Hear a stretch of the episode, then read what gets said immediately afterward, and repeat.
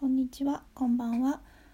前回に引き続き言語が社会に及ぼす影響について話します。えっ、ー、と結構いろんなこう要素がめちゃめちゃ関係し合ってるので話すの難しいんですけど同質性の高い社会の話と,、えっと日本語圏にいると情報格差があるなみたいな話を前回しました。であの意思疎通というかコミュニケーションの形式の違いについて話していきます。言語であのハイコンテクストとローコンテクストっていうふうに説明されることが多いと思うんですけど今回東洋経済オンラインさんの記事をリンクに貼ってます。このハイコンテクストに関係するこの記事2017年なのちょっと古いんですけどそれをちょっと参照しています。でこうハイコンテクスト文化っていうのは主に日本に代表されるようなここでは、えーとまあ、アジアとか中国エジプトサウジアラビアフランスイタリアスペインとかが書いてありますね。でこのローコンテクスト文化は英語圏アメリカイギリスカナダドイツデンマークノルウェーとかを挙げられてます。でその日本のようなハイコンテクストの文化って何かっていうと言語以外の情報の重要性が高いっていうことなんですねつまりこう察する文化とか行間を読む読む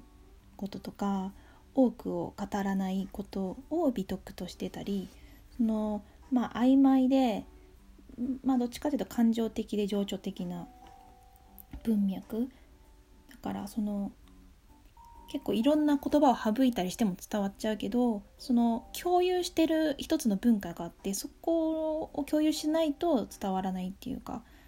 その文化の中でだけは伝わる。なんかそんなに細かく説明したくても伝わるというかこう暗黙の了解みたいな。だからその同質性を前提にしないと成り立たない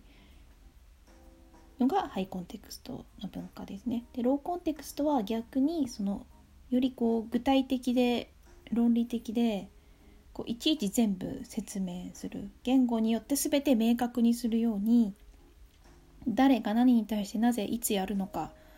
どうしてなのか理由とか目的をこう明確に誰が聞いても分かるように言う傾向があります。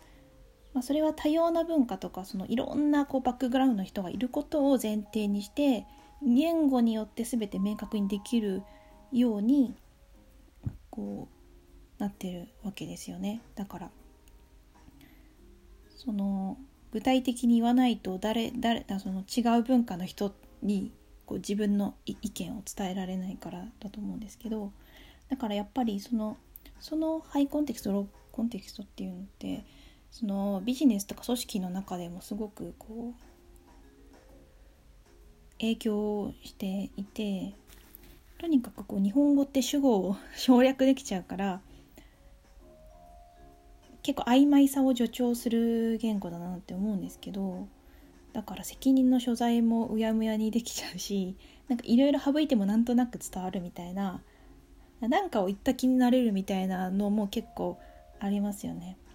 なんかよろしくお願いしますって日本人の中ではこういう時に言うよねっていうのはわかるけどそういう前提の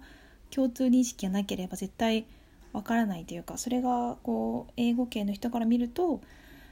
ただの挨拶なのか自己紹介なのかこれをやりますっていう意気込みなのか具体的に何を何がよろしくなのかが全くわからないっていうのがあると思います。ちょっと他にいい例が思いつかないんですけどなんか何も言ってないけど形式的には言ったことでしましたみたいな、まあ、よろしくお願いしますだったらいいんですけどもっと他に重要なことでもなんか言ってないのにも言ってないけど何かこう決定したからこうなんかこれは察しろよみたいなのが結構起こってる気がするんですよね。だから結構ごまかしやすい言語でもあり、まあ、為政者とかにとってはある意味とても扱いやすいというかなんか大勢を管理したい人にとってはかなり都合のいい言語だなって思います。それがこう組織の中でも営業しててその同意みんなが同じ意見であるっていうことを前提としてるからなんだろう違う意見をあんまり受け入れられないというかその変化をしたくないみたいなこう大きな変化を避けて伝統を重んじてその人間関係の信頼が何よりも重要みたいな感じなのでこう効率とかはちょっと置いてきぼりになりがちなんですよね。だからその派閥とか序列とかこう上下関係の圧も強いしこうちょっと支配的な感じで権威主義という権威主義的というかこう年長者とかその、まあ、権力がある人の意に沿うような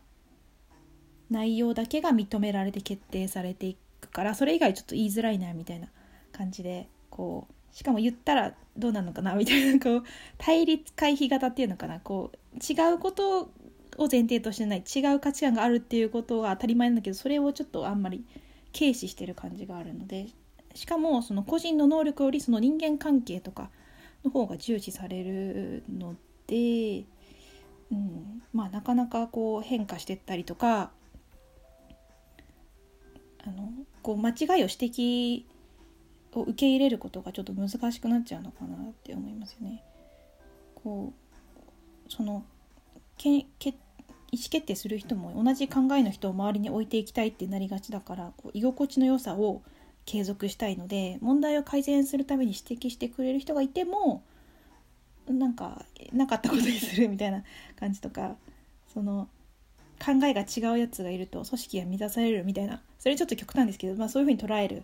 場合も多かったりとかその同意しやすいような議題とか問いしか立たないのでさらに同質性が強まりますよね。その自分の周りに同じ考えの人を置いておきたいってなるとさらにそこにいる人間の同質性が強まる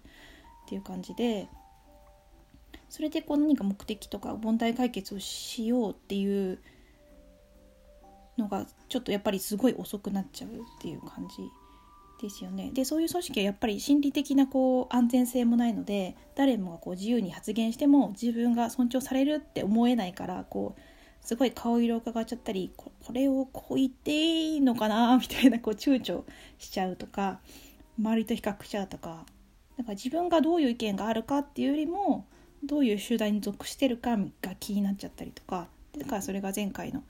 同質性の話にもつながると思いますからだからあんまりこう心理的に安全性がないからやっぱそのパフォーマンスも下がっちゃうのかなって思います。で一方でローコンテクスの文化の組織だとまあロジック型というかそのあれですね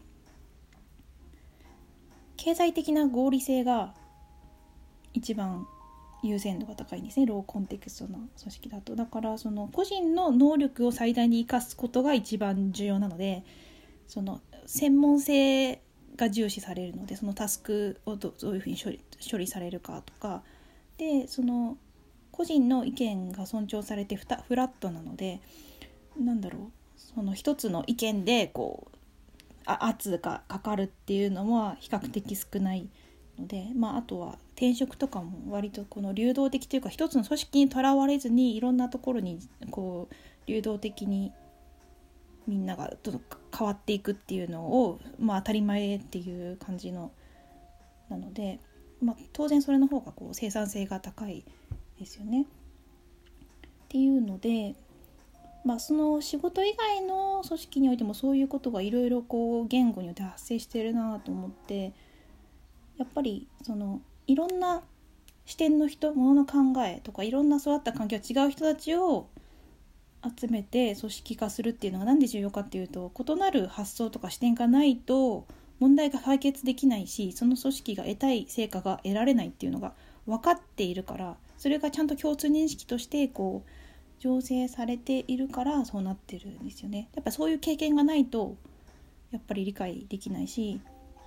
なんか別に細かく説明しなくても伝わってるよねって思い込みはやっぱり日本語圏の中ではやっぱりなんかあると思いますね。だからコミュニケーションを尊重する度合いっていうのもそのローコンテキストな英語文化の方がやっぱりこうちゃんと言わなきゃ伝わらないっていうのがあるから 主張は強いけどもちゃんとはっきり必要なことは自分の気持ちを明確にしてどんどん伝える、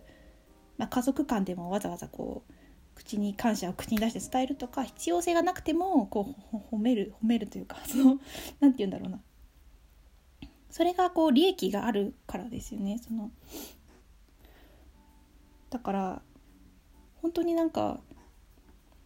人間の本質的に必要なものっていうのがあると思いますね。コミュニケーションっていうなんか本当にいかに大事かで ちょっと今ね具体的に語彙が乏しいんですけどだからそういうのもあってやっぱり英語圏の方から情報を得るとその新しい情報とか何て言うんだろうその社会の中で起きている現象についてももうすでに結論が出てて名前がついてるものとか多い多いんですよね。日本語ではその概念がないけど英語圏ではこういうふうにもう説明が済んでいるもう議論が終わってる話みたいなのがあってそこでもう理解がそうすると早くなるじゃないですか。だから研究開発とかいろんなこう科学とかテクノロジーの最先端の分野とかも学びたかったら英語が分かんないとついていけないしコミュニケーションの仕方もそうですけど